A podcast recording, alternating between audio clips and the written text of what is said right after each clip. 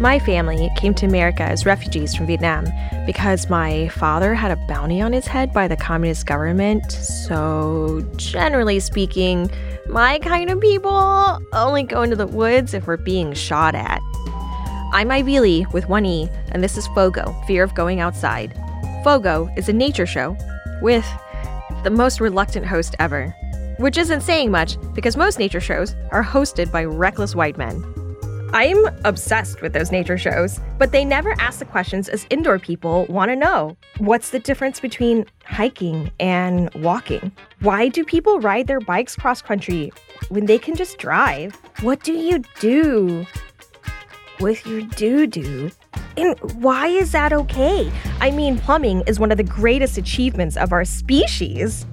Well, I'm going to ask those questions. This season, I am going to attempt everything it takes to literally go camping. I'm recording every step, figuring out where to go, what to pack, learning what plants and animals to avoid, and hopefully the part where I come home in one piece too. I venture to find out what's so great about the outdoors so you don't have to. Today's episode, searching for a search term.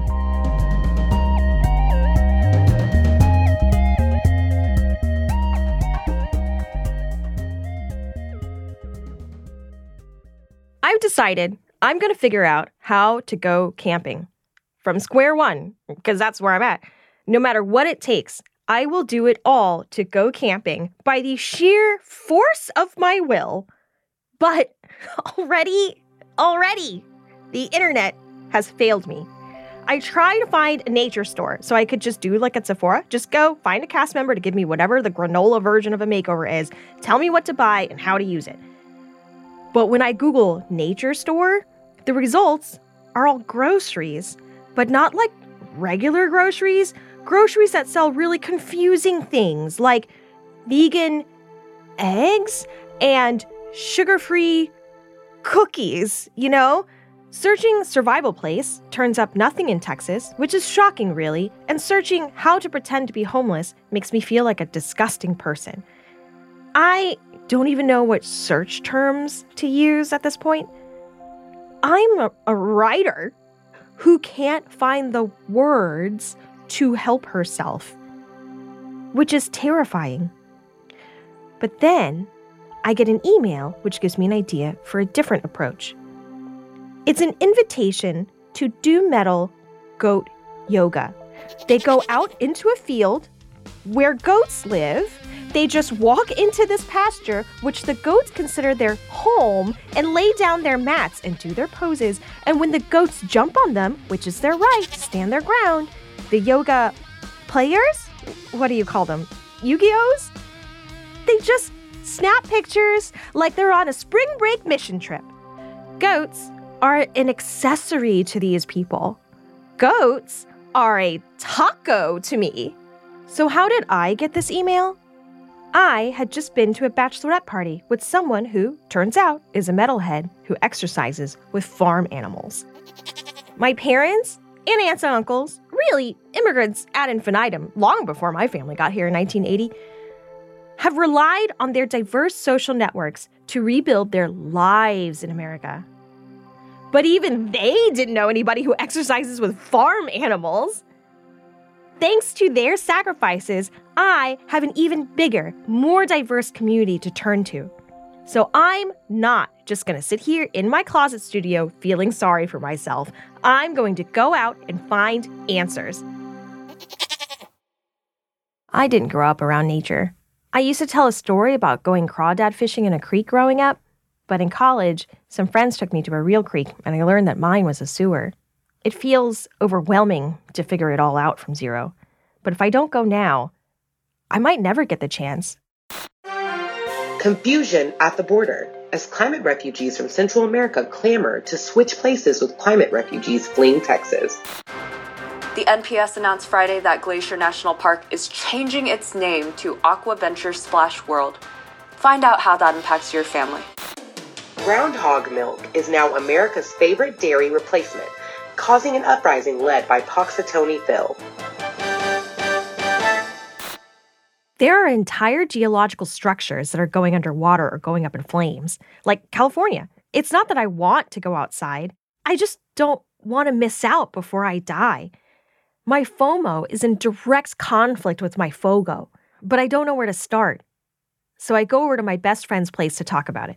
My name is Hale Shepherd. I'm a writer in Austin. Hale is actually my best white friend. My best friend is Asian, obviously. You'll meet her later. Hale has had a relative serving in every American war since the Revolution. He went to an Episcopalian high school and thinks onions have too much texture. I don't really think he knows anything about the outdoors. He and I spent our reckless youth sneaking out to raves and getting in bar fights together. I understand intellectually that just because he's white doesn't automatically mean he knows someone who's been camping. I ask him the way hipster friends ask me, where do you like to eat pho? You know, just in case. Have you ever been camping? Yes. My family were not necessarily campers. We went on hunting and fishing trips where we stayed at a clubhouse.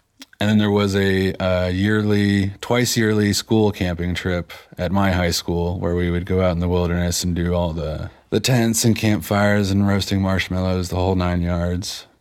And I also went to summer camp. We learned stuff like horseback riding and archery, riflery, all kinds of handy outdoorsy skills that I haven't used in a very long time. I am overwhelmed with how relevant you are to right now. You didn't think I was this relevant? No, I thought you were going to give me like a couple hints, maybe refer me to a friend who actually knew, but ultimately be like, look, Ivy, not all white people know this. I also grew up in the same extremely urban setting that you grew up in Dallas, Texas. I've only done archery, fishing, hunting, and roasted marshmallows, but like I'm really not in the big scheme of things like that much of a camper, and I cannot believe how what a turn this has taken. So I need to come clean about something right here. I don't want to sound racist. I mean, obviously, one of my best friends is white. We have a white person who works on this show, and she is so hardworking, beautiful eyes, but also like that person who does goat yoga. I didn't want to say it, but she's white. The only people who ever asked me to go skiing with them, white. Why does snow? It's hard to check your own implicit bias, which I sincerely believe it's worth the effort to try. But what's a millennial supposed to do when you find out a racial stereotype is kind of true?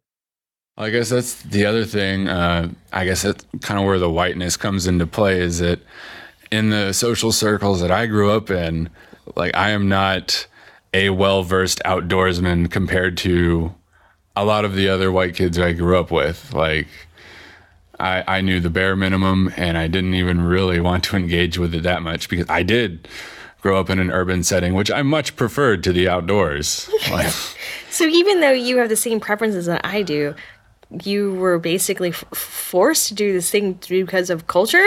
Yeah, basically. I just had my father and all the other adults that worked in the summer camp industrial complex all gave me the impression that this was all, you know, basic knowledge that every adult had. Well, holy crap, I feel really intimidated now. Well, don't, because I'm also at a very far remove. Like, I doubt I've used any of those skills in like 20 years. Like, if I had to, I could fumble through it, but you probably wouldn't want me to teach you. Hale and I have been there for each other a lot over the years. He saved my life once from half a world away. I got so sick in Vietnam, I passed out mid-step. My dad went to get help, but nothing was open but a pharmacy. My dad was wearing dad sneakers, the Nike Monarchs, cargo shorts, and his sunglasses were on a string. The pharmacist could plainly see that my dad is an American now with dollars in his pocket and sold him a party platter of pills. Some that might help me, but most were just guesses. I couldn't take them all. I had a choice to make. I chose to take the black tablet because of Hale. I suspected it was charcoal because I remember when Hale had had his own party platter of pills, and he took them all, so the hospital pumped his stomach with charcoal. I'll never forget the fear I felt, fear of losing my best white friend. Our friendship saved my life that day, but today, Hale is not helping. He's telling me that knowing as much as he knows isn't much at all, and he's not going to teach me, and that people who do know a lot about the outdoors have been training since childhood, like in Sparta. So the summer camp I went to, one of them. Okay, I'm sorry. Yeah, go. So many. So many useless extracurricular activities. That's what being a white child is all about. So I went to the summer camp. It was a 2-week sleepaway camp in, I think it was Arkansas. And I signed up for the survival course. We went out in the woods with minimal supplies. And so as night falls, we're out there and I'm trying to, pretty much all of us at that point, I was like maybe 12. We were all trying to build baby's first fire by rubbing sticks together. And it was not going well. Even though we were following the instructions exactly as they had been given to us, it's just one of those things that you don't really know how to do it until you've done it. And that crucial part where it happens was the part that was missing. And we could actually hear the coyotes in the distance, like getting closer as the sun went down. You know, we'd been hearing animal calls of all kinds the whole time we were out there hiking because we were on their turf. Mm-hmm. But it sounded distant, like, you know, the backdrop to a movie soundtrack or something. But as we were sitting there trying to make that fire and, like, nobody was talking because we were all concentrated on making the fire and how pissed off we were that the fire wasn't getting started. And you don't notice that, like, all the other animals go quiet as the sun goes down until finally you're, like, you're not even hearing the birds anymore. And then you start to hear the owls hooting and you hear a coyote howl not that far away from your camp, and you're like, oh my God, I gotta finish this fucking fire. You know, as you tell his story, I can hear the ambulance sirens in the background. and I have never been so comforted by the sounds of first responders in a city before. Yep, coming to save you from the coyotes. Well, this, dear listeners, is what us writer types call foreshadowing.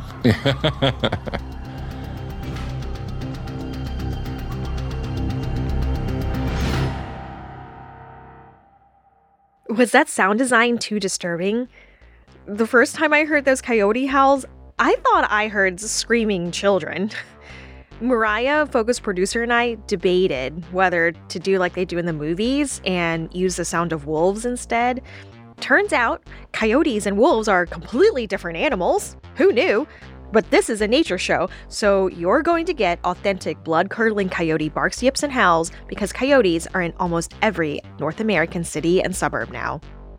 Coming up on FOGO, I leave Hale and continue my quest for someone with actual advice. I mean, I was always very conscious, like, there's gators, you gotta watch out. They tell you to be cautious, you know, if you're gonna decide to hike or camp there, and make sure you have some bear mace with you. I can't believe I'm going camping when I just made a pillow fort in the living room. I feel like that should be enough.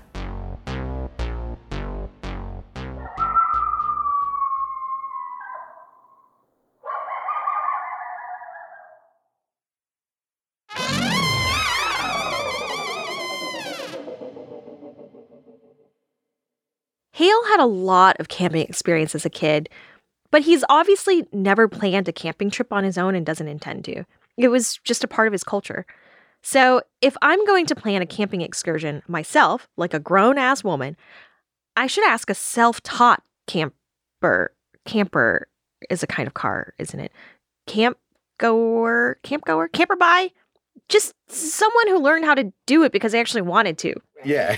I'm addicted to the energy of, like, you know, being social and stuff like that. But There are times when it's great to just be by yourself. And like, I feel like that is kind of like the impetus that drove me to nature. Like, it's just nice to only have to worry about you and mosquitoes. That's photographer David Polgar. He's kind of an extreme extrovert, so this surprises me a little. But it bodes well for my quest for, at minimum, a usable search term. David found me on MySpace. MySpace profiles, for those of you born in this century, were completely public, and you had to use your headphones if you were goofing off on MySpace at work, because you never knew what profile song was going to play when someone's page loaded. I do not have time to explain the experience that was MySpace profiles in this episode, nor do I wish to revisit the drama of your top 8. The point is, David is always actively trying to meet new people. He needs it so much, he drove through a storm that was flooding roads to meet up the first time at a party I was throwing. It turns out, he's not afraid of storms because he's from Florida, y'all. In Florida, nature comes to you. Hurricane Andrew, my welcome to Florida. I was a wee lad. Just moved to Florida, Miami, Florida, from North Bergen, New Jersey. And I remember the storm coming and my dad, being the Guanaso that he is, so we didn't have hurricane shutters. My dad, like, inflated these, like, little, like, rafts that you would take to the beach and just, like, float on. Mm-hmm. And he put both of those on the windows of the master bedroom, and we all slept in there. And that... At the beginning of the storm, before the storm came, I had taken all my favorite toys and put them in a backpack. And that was like my thing. I was like, if the roof flies off of this house, I'm running out with my favorite toys in my bag. And that was kind of like the start. I didn't realize until I was much older that that's called a bug out bag. One of the first things I noticed about David is he's always carrying a bug out bag. Even if we were out at a club on a Saturday night. And maybe I knew it was a little weird to be carrying around rope and a wound kit at all times, but I get it. I knew about his parents coming from Cuba and the hurricane, and I do stuff on that low level of weird too. A lot of children of immigrants do. I have a mental bug-out bag I carry with me at all times, which some might call emotional baggage. I'm always thinking about the worst-case scenario, and so is he. But what I didn't understand was when he moved back to Florida, how much camping he started doing. When we all migrated to Facebook, he'd post things like, just jumped in the car after work and drove to the Everglades for the weekend. The Everglades? There's a Naked and Afraid episode in the Everglades. Backcountry stuff is the stuff where you'd be like really worried because you're like hiking 20 miles and you can only pack in the water and the food that you have on you. But I've never been in a situation where it's been like, I might die. Okay. And I probably wouldn't put myself in that situation because I don't have the knowledge or the desire to test the knowledge that I could actually make it out alive. So yeah, like I get in there enough to feel like I'm immersed in nature, but it's really just like a 2-hour drive from civilization. So it's not that extreme, I feel. Okay. So there's a place 2 hours away from civilization, mm-hmm. amid all these alligators roaming free. I mean, I think they're cute. They're adorable. But, you know, they are dangerous. And sometimes we take the fact that they're dangerous for granted. Like this one time at Everglades Camp, it wasn't a camp. My parents just left me there. They were just like, goodbye. There were no other children. I was a grown adult when I did this of my own free will. Like, as I was getting into photography, there's this place called Shark Valley.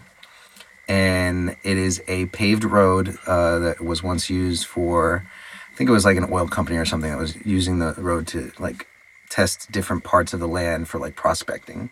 And until it became part of the national park, and then obviously all those interests were kicked out. And so it's now like a bike path. You can like ride it. It's like 14 miles.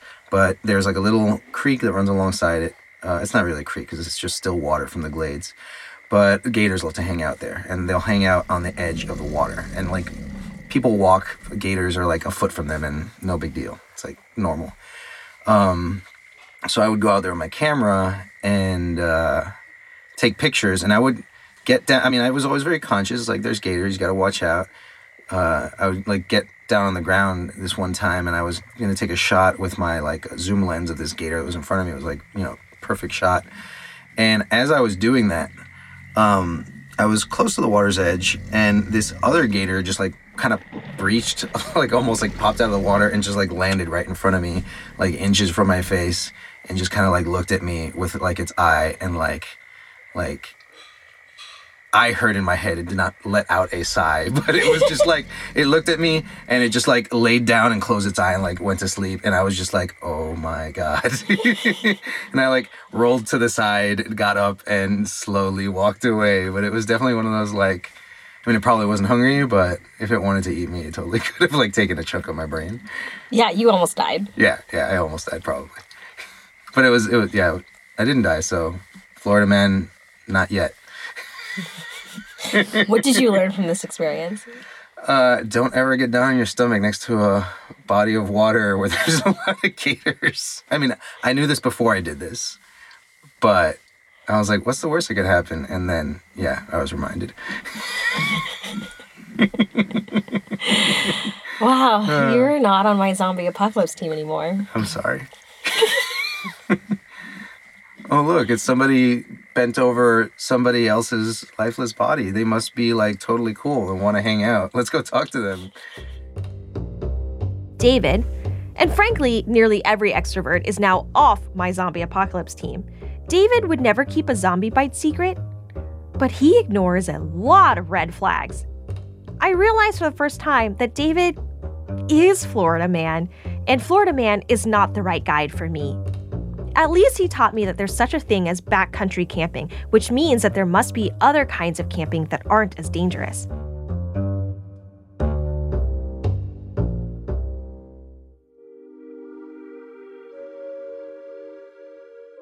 Hale was too far removed from his outdoor experiences to help.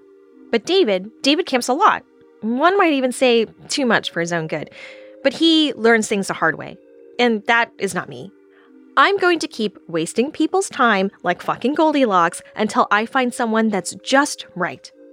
I mean, it's only episode 1. I have figured out way harder things than how to Google the outdoors. I once defused a race riot in New Orleans by freestyling, okay? As my dad would say to me, "You speak English. What's the goddamn holdup?"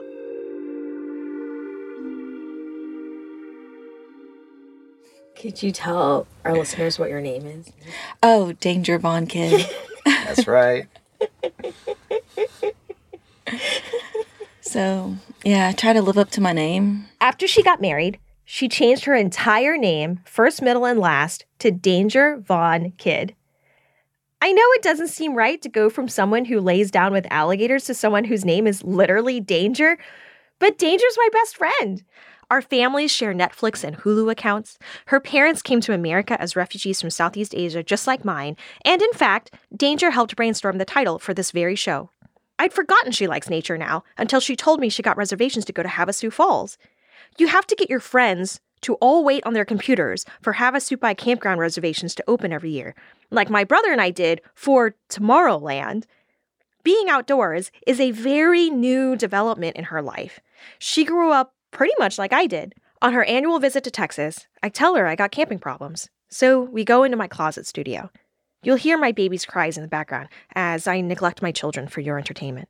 We like to consider ourselves avid campers, but not really. I mean, we've gone camping several times, but I think we don't really have that title yet. But we went on a camping trip with a couple of friends, and we usually like to camp or hike along bodies of water. Like if we're going like hike to the lake and camp at the lake, or hike along a river, or, you know, go hike and see a waterfall, there's always a body of water there.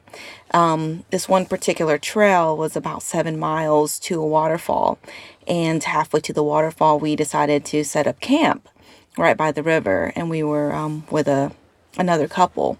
So we set up camp, and it was bear season. I think it was like where were you? Tennessee.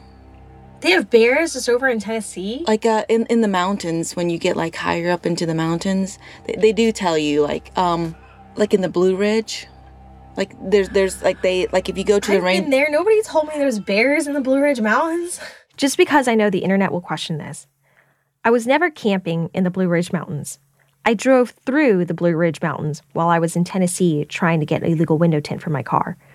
I was ultimately unsuccessful, but I did get to visit the Tennessee Aquarium in Chattanooga while I was there. So I never saw any bears, and until now, I had thought bears were strictly a Canadian problem. If you check in at the ranger station, they'll kind of show you where like bear territory is, and they tell you to be cautious, you know, if you're going to decide to hike or camp there, and make sure you have some bear mace with you.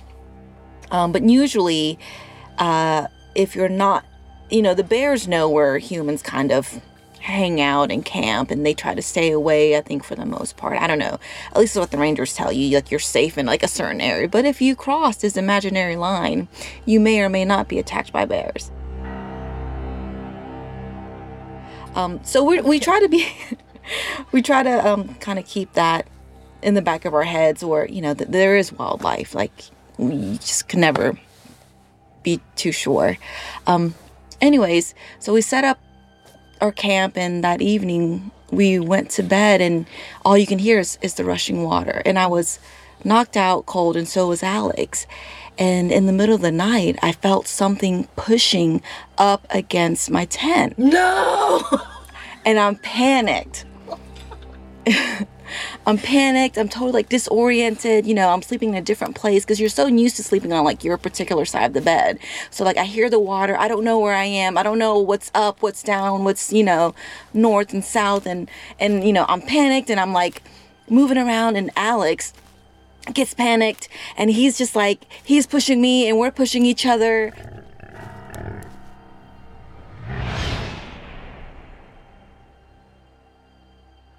And then finally we calmed down, and it wasn't someone pushing on the tent. It was Alex pushing me in his sleep and me pushing him in my sleep. So we just like worked each other up because of, you know, we were so like bears in the back of our head, and, you know, they might attack us at night. So anyways, that's the story. We were totally safe besides, you know, all the snakes that we saw, but we were not attacked by bears.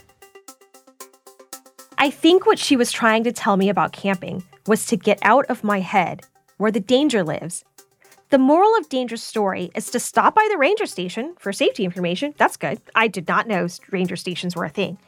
But enjoy being by the water.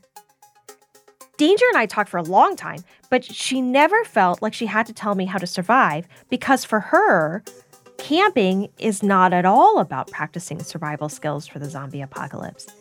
If anything, it's a romantic getaway. Like rom-com romantic, not action thriller romantic. So at least now, I kind of get why my search terms aren't working.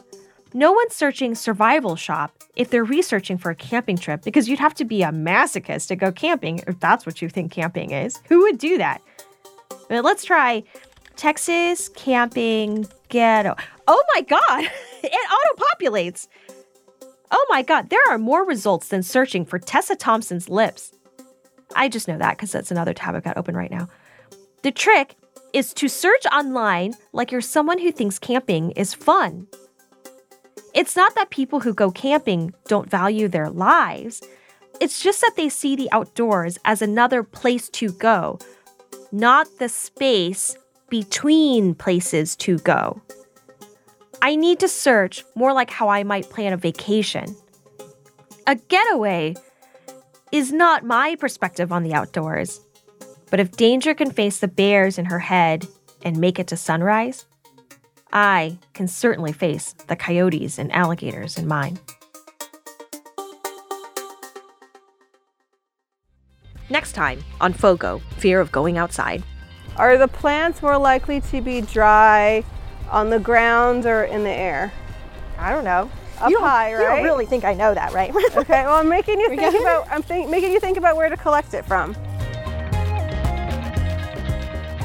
FOGO, Fear of Going Outside, is a Spotify Sound Up series and was workshopped as part of the Spotify Sound Up Podcast Accelerator program. FOGO is written, hosted, and produced by me, Ivy Lee, and produced and edited by Mariah Gossett. Our theme song and original music were composed by Michelangelo Rodriguez. FOGO is engineered and mixed by Robin Edgar, with additional story editing by Aaron McGilbert and Minda Wei, who also played the newscasters in this episode. Production support by Benjamin Grozes Eastrup. FOGO's board of advisors is Jeff Hsiao, Martin Thomas, and Reka Murthy. You can follow today's guests online. Links are in the show notes.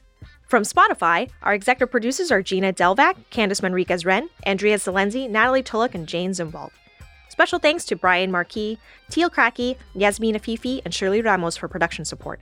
Listen to FOGO, Fear of Going Outside, for free on Spotify. You can follow me on Twitter at Ivy Lee with one E, the phrase all spelled out, or on Facebook and Instagram at FOGO Podcast. Go to FOGOpodcast.com for the newsletter and transcripts, because accessibility slaps.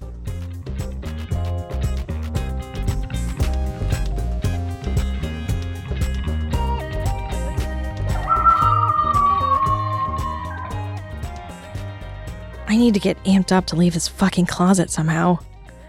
But it's so hot outside. I need to fucking leave this closet and record something. Okay. At my desk. Just at my desk. But my desk is by a window. So today, steps were taken.